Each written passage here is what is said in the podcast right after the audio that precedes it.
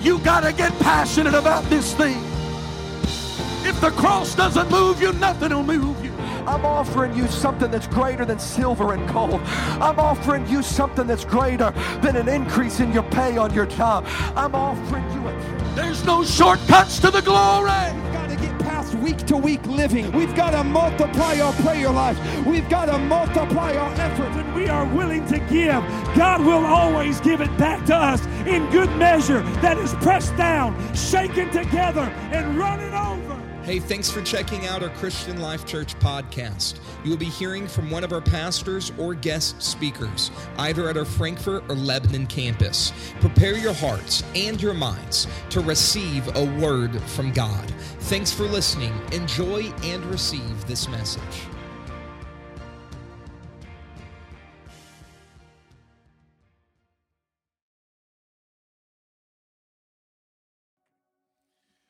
God bless you. You can be seated tonight. Thank you so much for your worship. Thank you to the music team for leading us tonight. What a great Wednesday night. Spirit of the Lord, we feel in the house. Amen.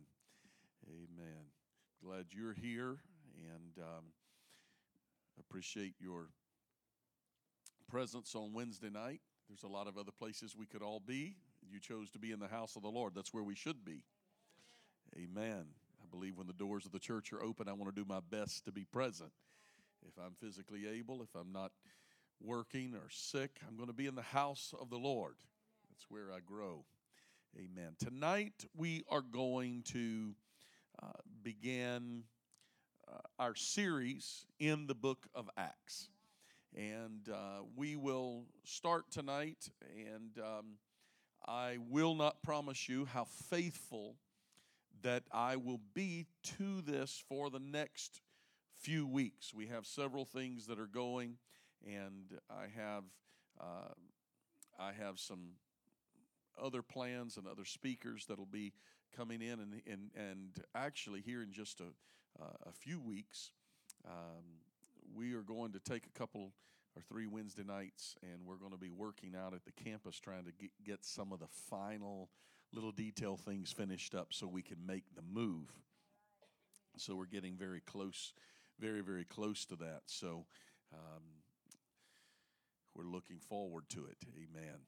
So if you have your Bibles tonight and would like to turn with me to the book of Acts, I'm going to do my best to teach along the lines of an expository style, teaching style, which is what I use for the book of Proverbs, where I take a verse by verse and I inject and give some commentary to the Scripture as we move. I don't want to move too quickly, and I want to take the time as we are moving through to try to give some explanation. So tonight begins kind of some of the introductory into the book of Acts, and we're going to solidify a few things such as who wrote the book, who the book was written to, and kind of get some of the opening narrative we're going to deal with a little bit tonight. And when you read something, often I know my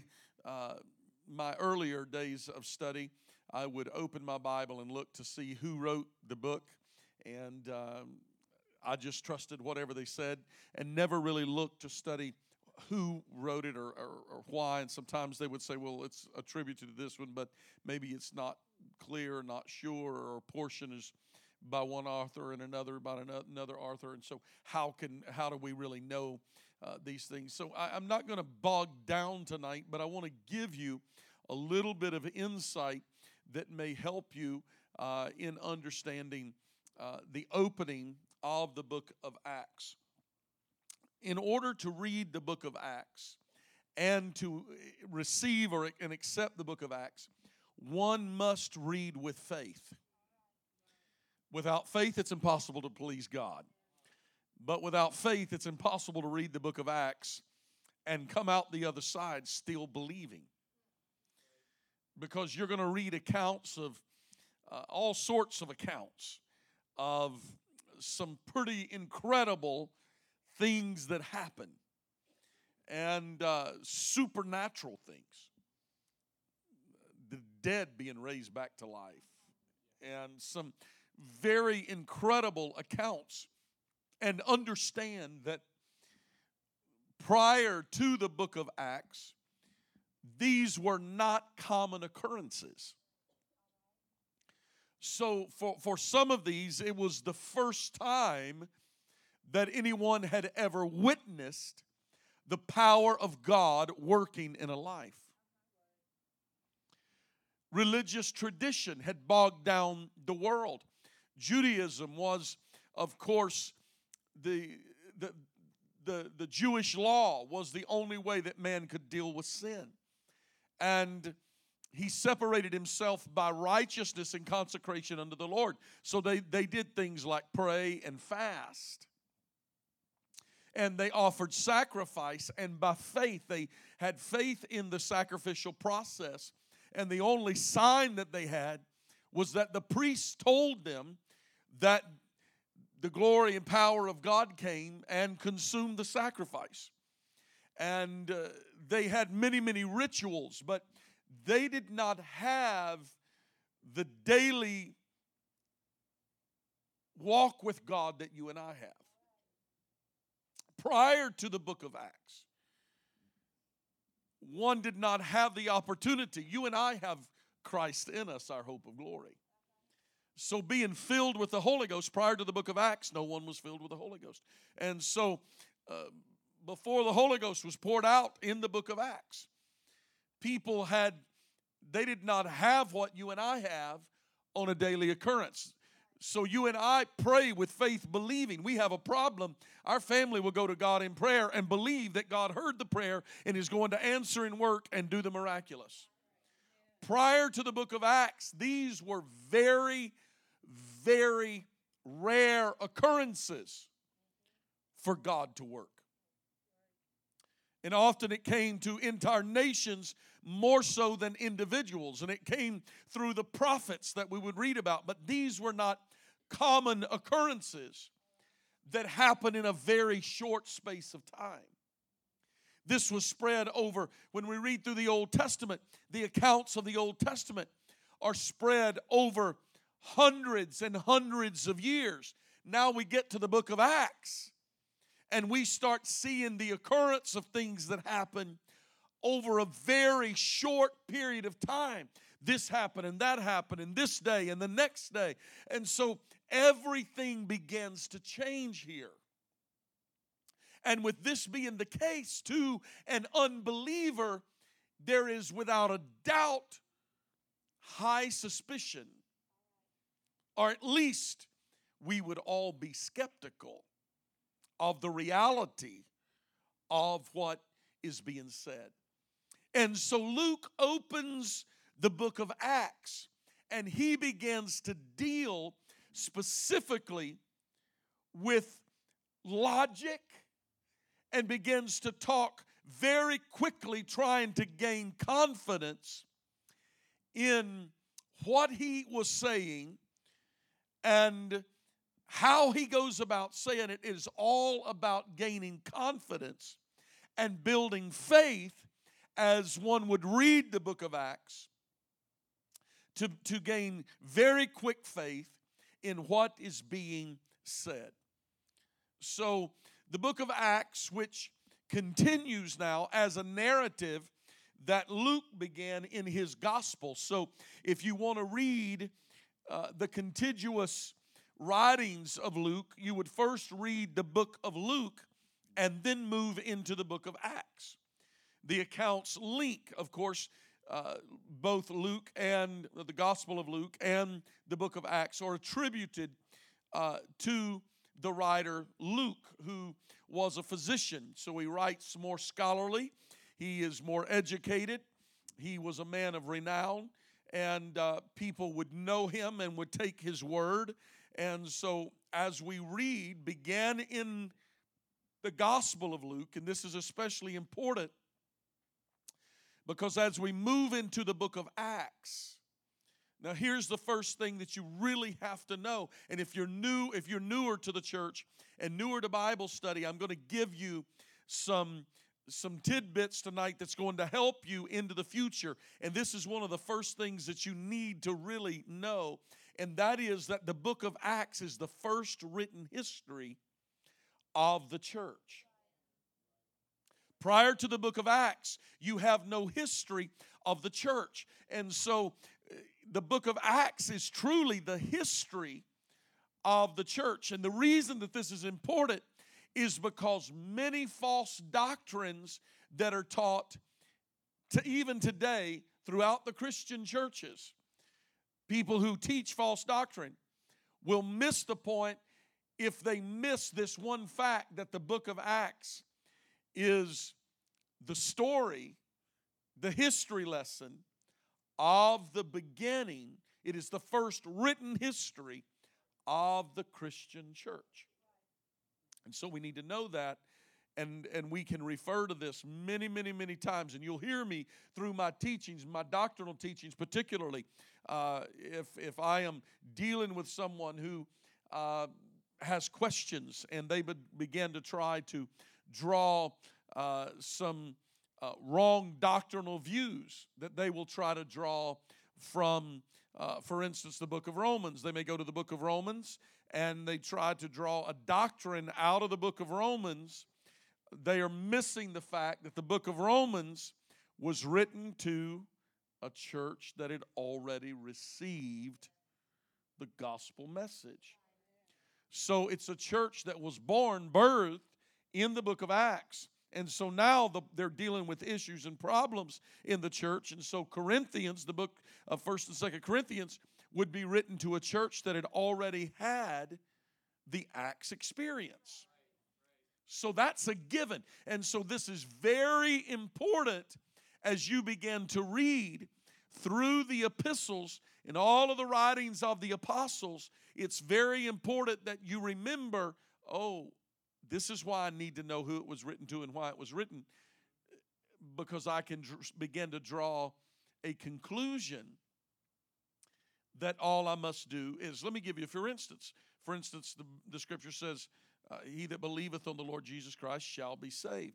And so therefore one can draw a doctrinal view that all that is required is believing on the Lord Jesus Christ. However, that verse was written and taken in proper context. It was written because there was an argument going on between the Jews and the Gentiles. And so the Jews were saying that salvation was only to them.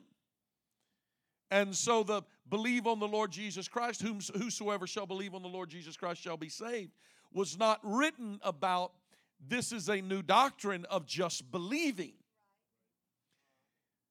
The doctrine was that it's for the Jew and the Gentile, not for one nationality, that whoever believes shall be saved. But we've got to go back and discover how did they get to the point of believing. That's where we have to go back to the book of Acts and find out where the church was born, how the church was born, and by the study of the book of Acts, we're going to begin to see the foundational truths that are being taught in the New Testament church. So, Acts chapter 1, verse number 1, the former treatise have I made, O Theophilus, of all that Jesus began both to do and to teach. Now, there's a mouthful, and I could spend a lot of time here. I'll try not to bog down too much, but I want to spend a good deal of time to nail down some of these facts from the book of Acts. The former treatise have I made, O Theophilus. Now, the former treatise, of course, is referring to Luke's writing of the book of Luke. And I'm going to prove that in Scripture here. And then, of course, the Scripture speaks of, O Theophilus. So we're going to answer who Theophilus was, or who I think Theophilus was. You may think he was someone else. I'm going to give you my thought on this, and I'm going to give you as much biblical and historical reference as I can in this short period of time. And if you want to come back and believe Theophilus or somebody else, it's not a heaven or hell issue. You go on believing whatever you want to believe. It's okay for you to be wrong. All right. So the former treatise have I made, the book of Luke, O Theophilus, of all that Jesus began both to do and to what? To teach. That teach is very important. I'm going to cover that tonight, what Jesus did and what Jesus taught. Everybody say taught. He did it and he taught it. And so we're going to look at this a little deeper. So who was Theophilus? Let's take a look at, first let's begin with Luke chapter 1, verse number 1. If you have your Bibles, flip there really quickly, and we're going to lay some of these foundational things of how that the book of Acts and Luke are joined together, all right? And Luke begins in Luke chapter 1, verse number 1, For as much as many have taken in hand to set forth in order a declaration of those things which are most surely believed among us. Now, watch. Now, here's what you got to get. Now, I want you to start watching this. Watch how that Luke begins to deal with the issue of faith. He's trying to destroy doubt. And he's trying to help Theophilus, whoever Theophilus is, he's trying to help Theophilus come to a point of believing and trusting what he is saying. And, of course, now, never forget that Luke is writing as he was moved on by the Holy Ghost. Because all Scripture is inspired of the Lord.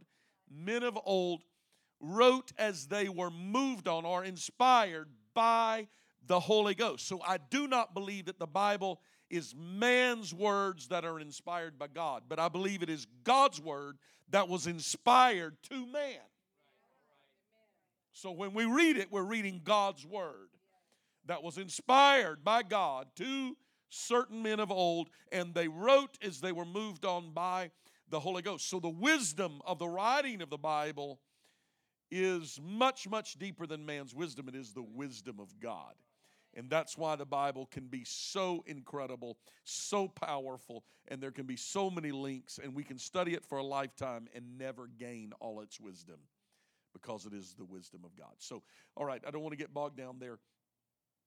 For as much as many have taken in hand to set forth in order a declaration of those things which are most surely believed among us. So he's saying, now there's a lot of people that's writing, and they're trying to get to the point of writing some document, a declaration of the things that we really believe. Even as they have delivered them unto us, which from the beginning, watch, from the beginning were what? Who were the eyewitnesses from the beginning? The apostles.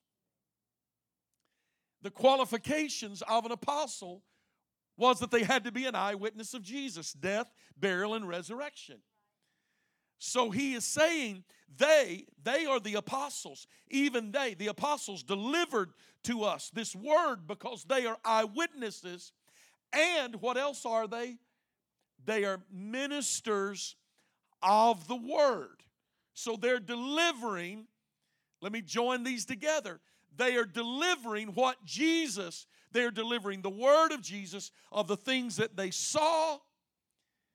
And so, can I go back to Acts 1 now? Of the things that Jesus both began to what? To do and teach.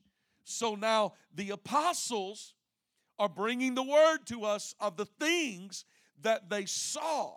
So this is a writing of the things that are believed among us. It was delivered to us by the eyewitnesses, people who saw it. This is documented. So what he is saying is this is the best, most documented, researched story that I can possibly give you from the ministers of the word. It seems good to me also, verse 3, Luke chapter 1, verse 3, it seemed good to me also, having had perfect. Wow, Luke's thinking a lot of himself, isn't he? He had perfect understanding of all things from the very first. So Luke is saying, there is no question in me. I absolutely understood everything that they gave me. Everything that the apostles have spoken to me, everything that every eyewitness of Jesus has come, I completely understand it. That's why I, Luke, well, let me say it this way. That's why I understand it. I, Dr. Luke, I am writing of the things that people who were eyewitnesses brought. They're ministers of the word, and it seemed good to me because I have perfect understanding of all these things, to write and to put things in order. And then he addresses most excellent Theophilus. Now, why is this important? I'm going to try to explain to you because I'm going to try to explain to you who that I believe Theophilus was and why that this was important. Verse 4, he said that thou mightest know the certainty. See the words that he's using here? He is trying to remove doubt or unbelief. That thou, Theophilus, mightest know the certainty of those things wherein thou, Theophilus, has been instructed. So Luke is writing because Theophilus is a man that he's received this instruction. He's been told this instruction, but he's not receiving it. Now, let me just get down to the point of this. I could spend a lot of time here and make a big dramatic introduction into the book of Acts to get to who I believe Theophilus is. Theophilus, I believe, was a high priest at the time of Luke's writing. So he was the high priest. So he was a religious leader. He was in Judaism. He was a high priest who was held in high esteem. He was a high leader of that time. You're going to see, I'm going to give you two or three tidbits of information of why I believe Theophilus was the high priest at the time of Luke's writing. Of course, now Luke was a doctor, so he would have been a man of education and a man of prominence. And so you would not take a man of low understanding, of little education, of little writing ability, and expect him to go to the high priest and persuade the high priest of some new religious ideas. Does that make sense?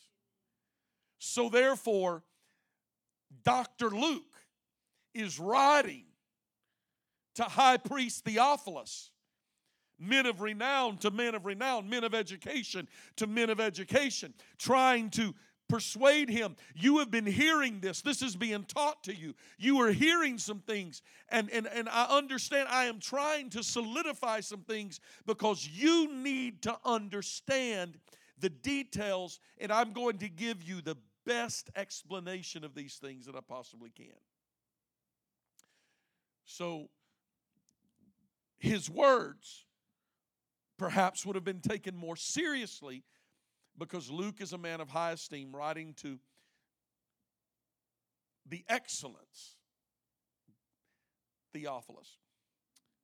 I believe Luke's writing to the high priest of that day in an attempt perhaps to reach the Jews who had rejected Jesus. So there's a reason for this.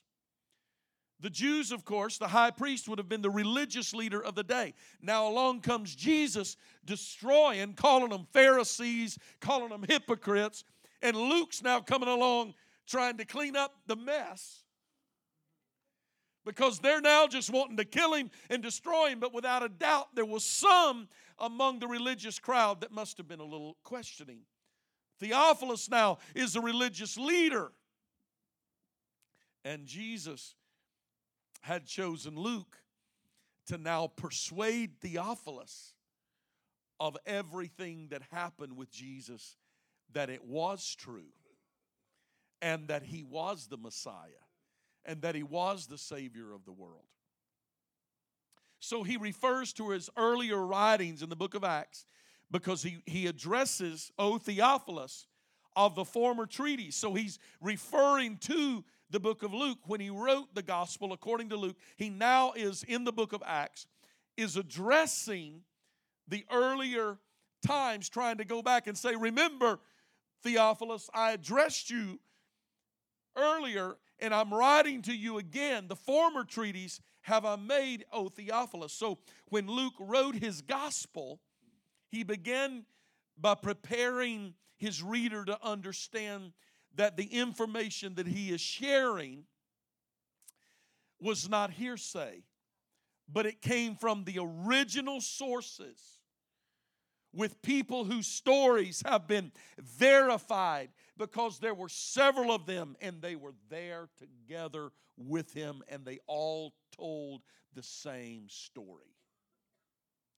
Luke next says that the purpose of this treatise is to help Theophilus understand the things that obviously he already knew about Jesus. So it had to be somebody, Theophilus had to be someone who was concerned or maybe even consumed with Jesus. Now, he is being written to amplify the knowledge that he already possessed about Jesus. And now we're going to solidify these stories. We're going to bring these together so you can truly understand. Now, I thought this was interesting. It really doesn't have a whole lot to do with this teaching because I'm not preaching, and I could go into this and preach about this perhaps at another time. But the name Theophilus means friend of God. His name meant friend of God. And so Luke, I think I would like to just preach on that for a little bit. Luke is writing to Theophilus, meaning friend of God. And Theophilus is also a distinctively Hebrew name. And so when he calls him most excellent, Luke is describing a man obviously of prominence. So he is some sort of a leader. If not the high priest, he would have been some sort of very high-ranking leader. And he addresses him most excellent. This form of address is applied to only two other people in the New Testament, according to my research and studiers. Governors Felix and Festus were addressed in a similar way. It is not a greeting in a normal sense, but it is used as a title when addressing a person in a very high office, an esteemed individual. So it is obviously a man of high prominence. So Luke gave him a verified account. The former treatise have I made, O Theophilus, of all that Jesus began both to do and to teach. So in my opinion, we're looking at the first presentation of a well-researched, well-documented story of Jesus to a highly placed person who must have been some sort of leader closely connected with religion at that time. It makes sense to me that perhaps it was the high priest. Here's why I think so. The succession of the high priest is found in a listing by Josephus, a Jewish historian, and he has Caiaphas, who had been the high priest from AD 18 through 36. He was followed by Jonathan, the son of Ananias. He was of the house. The scripture even says he's of the house of Ananias. But only for about a year. He was removed from office because of atrocities that he had committed. Now, this is the writing of Josephus. Now, don't get this confused. And his brother was given the high priest position to rule from AD 37 to 41. This new high priest of that time, his name was Theophilus, another son of Ananias. So therefore, it's a pretty strong case that Theophilus was the high priest of that time. The records show that as a young man, Theophilus was, here's a little further research for you. The records show that as a young man, Theophilus was a student under a great teacher of that time named Gamaliel, and with his brothers, Jonathan and Simon, who were classmates of Saul of Tarsus, who studied at the feet of Gamaliel. And Theophilus, of course, would want to know more about, perhaps he had kept up with his classmates, and so he would have wanted to know more about the studies, the understandings, because understand that perhaps Luke would have been very connected to him. So perhaps they would have been very, very tight. So the fact that Luke would have written the gospel to Theophilus, the high priest, makes sense to me in that time and place. Now, don't make a doctrine out of that. That's just a little research and a little story for you that I wanted to share in going in, so you understand the writings, how they link together, and I believe why it's important. And you're going to see this time and time again. I'm going to refer to my belief in this because I think that through the book of Acts it begins to be proven again and again and again. All right. So the purpose of Acts was to document all that Jesus began, both to do and to teach. There's the purpose of the writings of the book of Acts. To document all that Jesus began both to do and teach. Acts chapter 1, verse 1. So Acts concerns a very vital period in Christian history between the resurrection of Jesus and the death of the Apostle Paul. The time when Christian ideas and beliefs were being documented. This is when the scripture was being written. It was the time of the organization of the church, because Jesus had come and set all things in order so that the church would be birthed, born, and go forth after his death, burial, and resurrection. Now, why was the church not formed before his death, burial, and resurrection? Because the church would have had no power, because the power of the church is found in his death, burial, and resurrection. And so the New Testament could not truly begin. Now, I'm going to throw a curveball at those of you who believe the New Testament begins in the book of Matthew. Uh-oh, I felt a stump. Lighten up a little bit.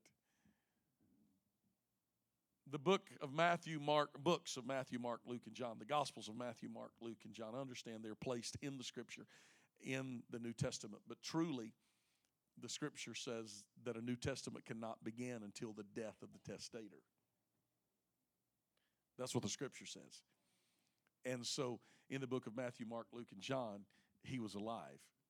So the New Testament, so the atonement for sin was not given until the end of those books at his death. And the power of his resurrection is what brings forth the newness of life. And so, again, don't argue that. Don't make doctrines out of that. I'm just throwing some things at you. When you begin to study, don't go to the book of Matthew and start looking for the power of the church, because it wasn't founded until the book of Acts. This is why it's very important to rightly divide the word of truth.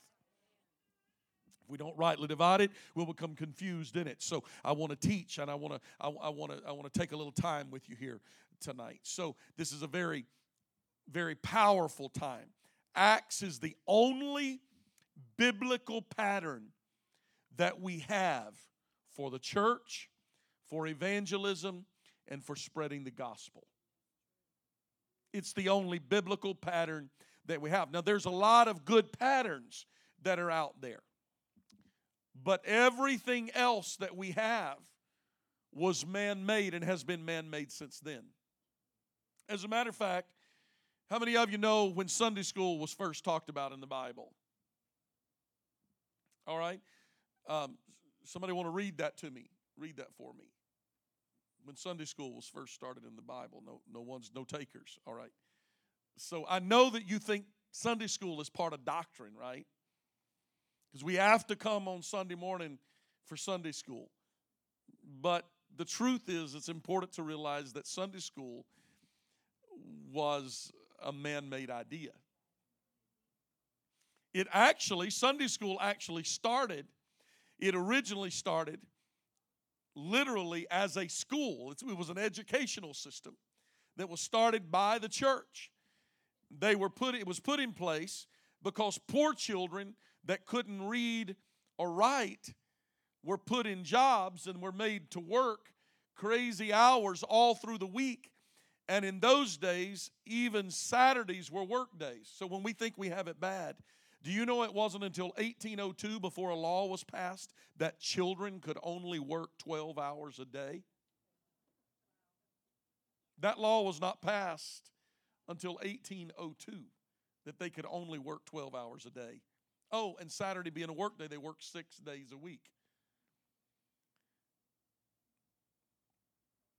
So the Sunday school movement began in Britain around 1780.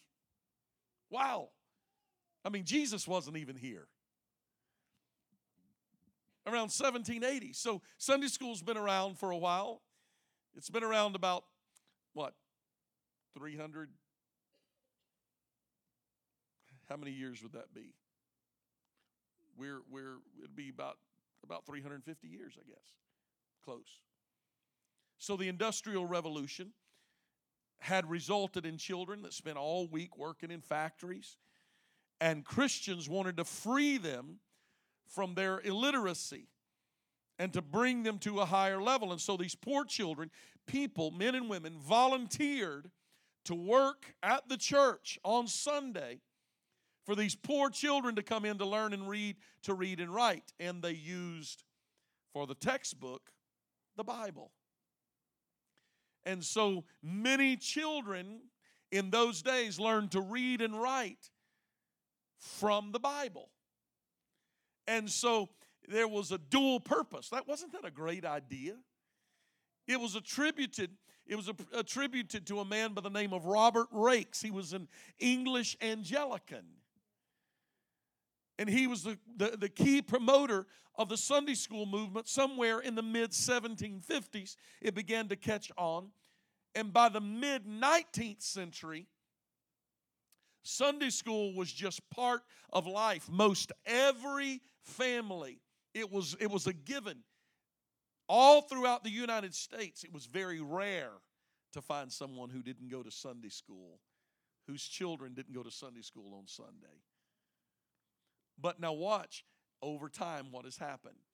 As the school system has increased and become more and more liberal, and as education has become more and more prominent, now Sunday school has moved more into entertainment. We're competing with Hollywood television. We're competing with all sorts of school programs. And so now, I'm not in any way saying that Sunday school has ran its course. I believe we have we have a strong children's ministry. As a matter of fact, more than just Sunday school, we don't really use the term too much, Sunday school. We call it children's ministry, and we do children's ministry on Sunday morning and on Wednesday night. And so it's more specific to children's ministry, and we're teaching them. On Wednesday night, we use the program, the kids' prayer program, and that's where the kids are learning how to pray and hear from God. And we have volunteers that are teaching. So not a lot has changed, yet through time, we see Sunday school beginning to lose its prominence in America. Not in the church, but in America. And so it's ran a good long course. My point is don't fall in love with church programs. Religious programs come and go. That is not the foundation of the church. Jesus didn't say, go and gather Sunday school kids. Larry Carter is the one that wrote a great song about Sunday school girl that makes you cry. Was it Sunday school girl, Sunday school boy, whatever it is, Sunday school child. And he wrote a great song, and it just rips my heart out every time I hear it, and it moves us. So I'm all for Sunday school. I'm not ripping on Sunday school. My point is that there will be, through our lifetime, there's going to be a lot of programs that come into the church. Don't make doctrine out of them. If you want to know where and how the church was founded and what the early church looked like, you've got to go to the book of Acts. That tells us about the church, how the church was started, and how the church began. And believe it or not, the church did not begin in a building. Wow, now I'm messing with everybody. The church began house to house. They had all things in common. In other words, if somebody had a need, the church helped them. The church pitched in. We got together. That's why the church ought to be a family. That's the book of Acts. If there's a need, it ought to be met through the church. That's the book of Acts. That's how the church began. That's how the church moved forward. So the church, the early church, all we know about it is what we read from the Bible. It started in the book of Acts. All right, then follow-up letters with clear teachings of certain issues in the church were given by the apostles, and we understand how the church should be taught, how the church should run, the government of the church, many things that are taught outside of the book of Acts to establish churches that were already founded in the book of Acts. So as we have gone to Lebanon and as the Sanchez have gone to Lafayette to establish a church, the pattern, the plan of that must not be the latest, greatest megachurch. It must be founded. How did they do it in the book of Acts? How was it started? And so the book of Acts begins, the former treaties have I made, O Theophilus, of all that Jesus began both to do and to teach. Wow, if I spend as much time on every verse as I have verse 1. Verse 2, until the day in which he, who's he, Jesus, was taken up. Of course, this is referring to the ascension of Jesus when it talks about taken up until the day. So it's the writing is of the things that Jesus began both to do and teach until the day that he was taken up. Now remember that these verses were put in by the King James writers. All right, so when you're reading, these verses are placed in by the King James writers that were translating. So they're translating over, and so they put verses in so we can reference and find certain things in Scripture. The original text was not written in chapters and verses. So it just continues. So the former treaties have I made, O Theophilus, of the things that Jesus began both to do and teach until the day which he was taken up. After that, through the Holy Ghost, had given commandments, unto the apostles whom he had chosen. So the things that Jesus began both to do and teach until the day he ascended, after through the Holy Ghost had given commandments to these apostles. So Jesus had taught them by the power of the Holy Ghost that resided in him. He had given it to the apostles, these men he had chosen. So here Luke begins to nail down the teachings of the apostles. What he is doing here is he is saying what you hear the apostles say. They are saying it. What you see the apostles doing, they are doing it because they were given commandments by Jesus Christ himself. So, CLC, if somebody comes to you and they say, well, I only want to do what Jesus says. I want to read what Jesus said and only do what Jesus said. I don't care what the apostles say. This is what Luke is dealing with right off the beginning of the book of Acts. So if someone wants to know what Jesus said, they have to read what the apostles say. And this is very important because John spoke to the people who only want to receive direction from Jesus. Let's look at John chapter 21, verse number 25. If you can put that on the screen for me very quickly. I want everybody to get this. And there, John said, and there are so many. Can I get that? John chapter 21, verse 25. And there are also, what? Many other things which Jesus did. Luke said of the things that Jesus began both to do and teach. John said there's so many other things which Jesus did, the which, if they should be written every one, this messes up the idea that I only want to read what Jesus said and do what Jesus did and cancel out everything else. Because if everything that Jesus had done would have been written, the world itself could not contain the books that should be written. So therefore, when somebody says, I want to know what Jesus said, read what the apostles say. Because they are just saying what Jesus said to them. Well, I want to see where Jesus said to them. You got to understand, it's not all written. Some things were taught that were never written. So when the apostles began to write, they are writing what Jesus had taught them, what Jesus had said to them, what Jesus had spoken to them. Now, this is why that believing will always be an issue that is required. There's a certain element of faith that is required in believing the Word of God. But Luke starts his writings by attempting to give infallible proofs. Everybody say infallible proofs. Verse number 3. Wow, I'm almost out of time.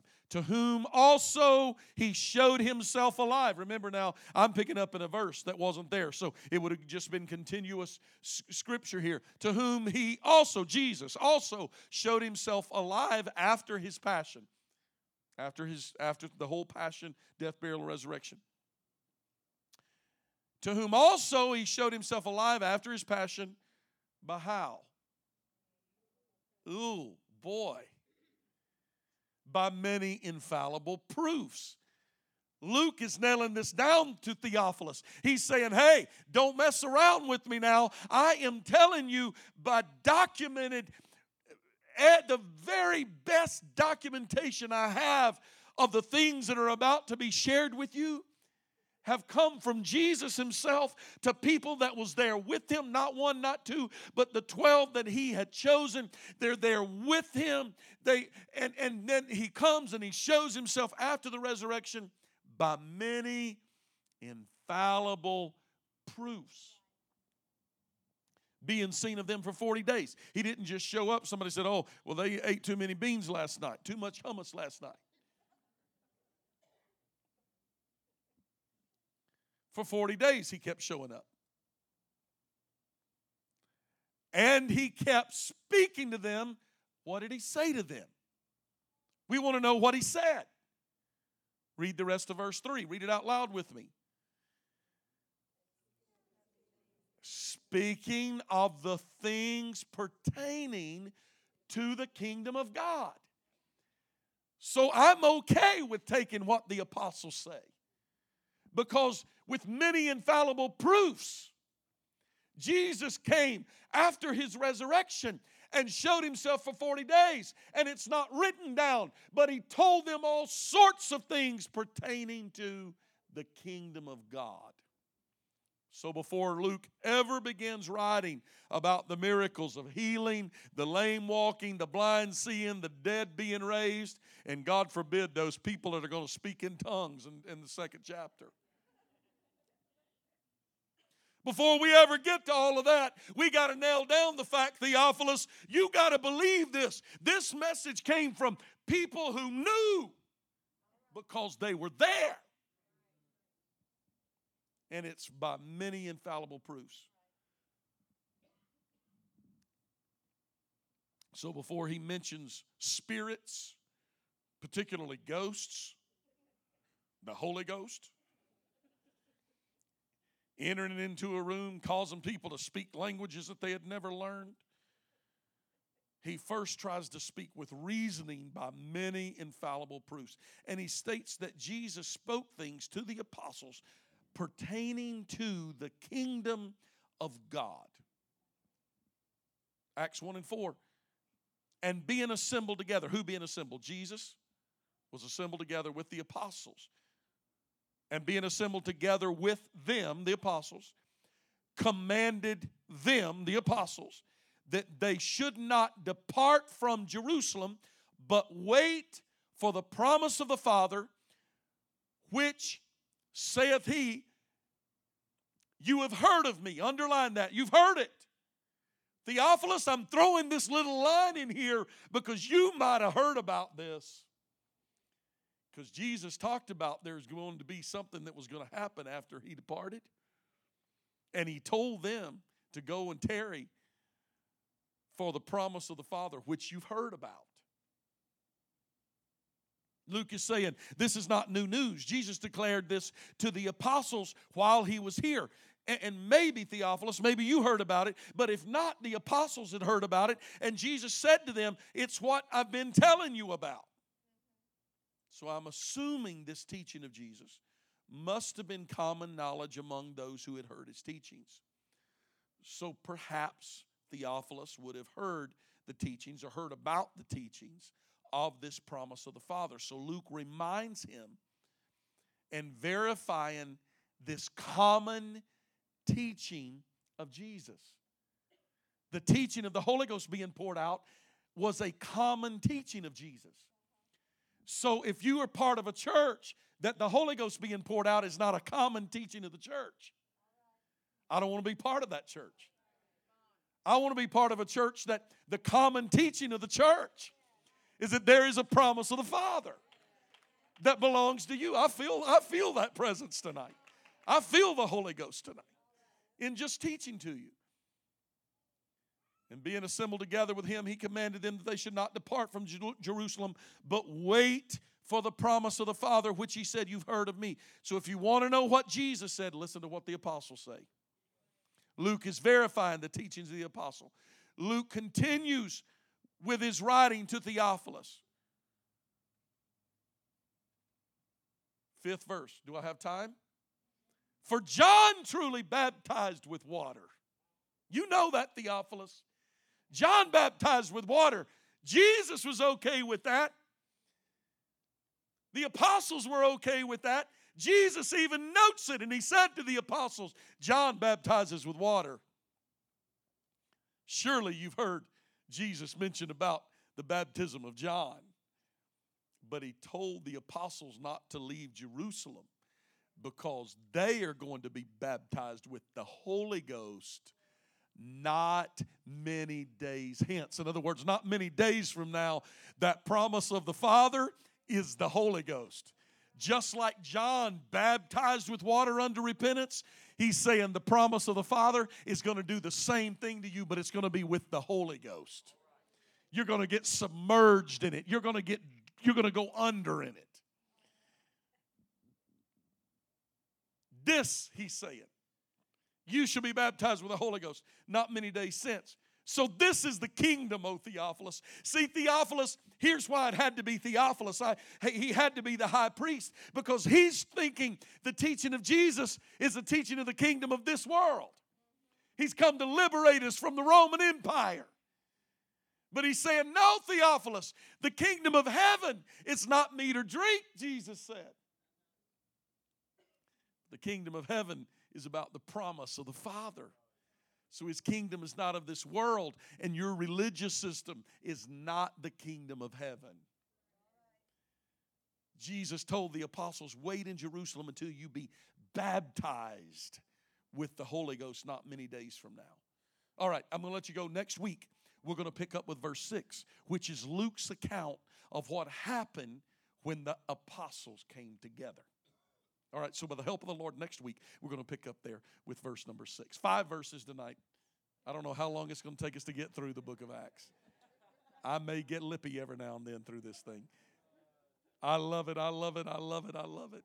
With many infallible proofs. Stand with me tonight. Lift your hands. Thank the Lord tonight for his word.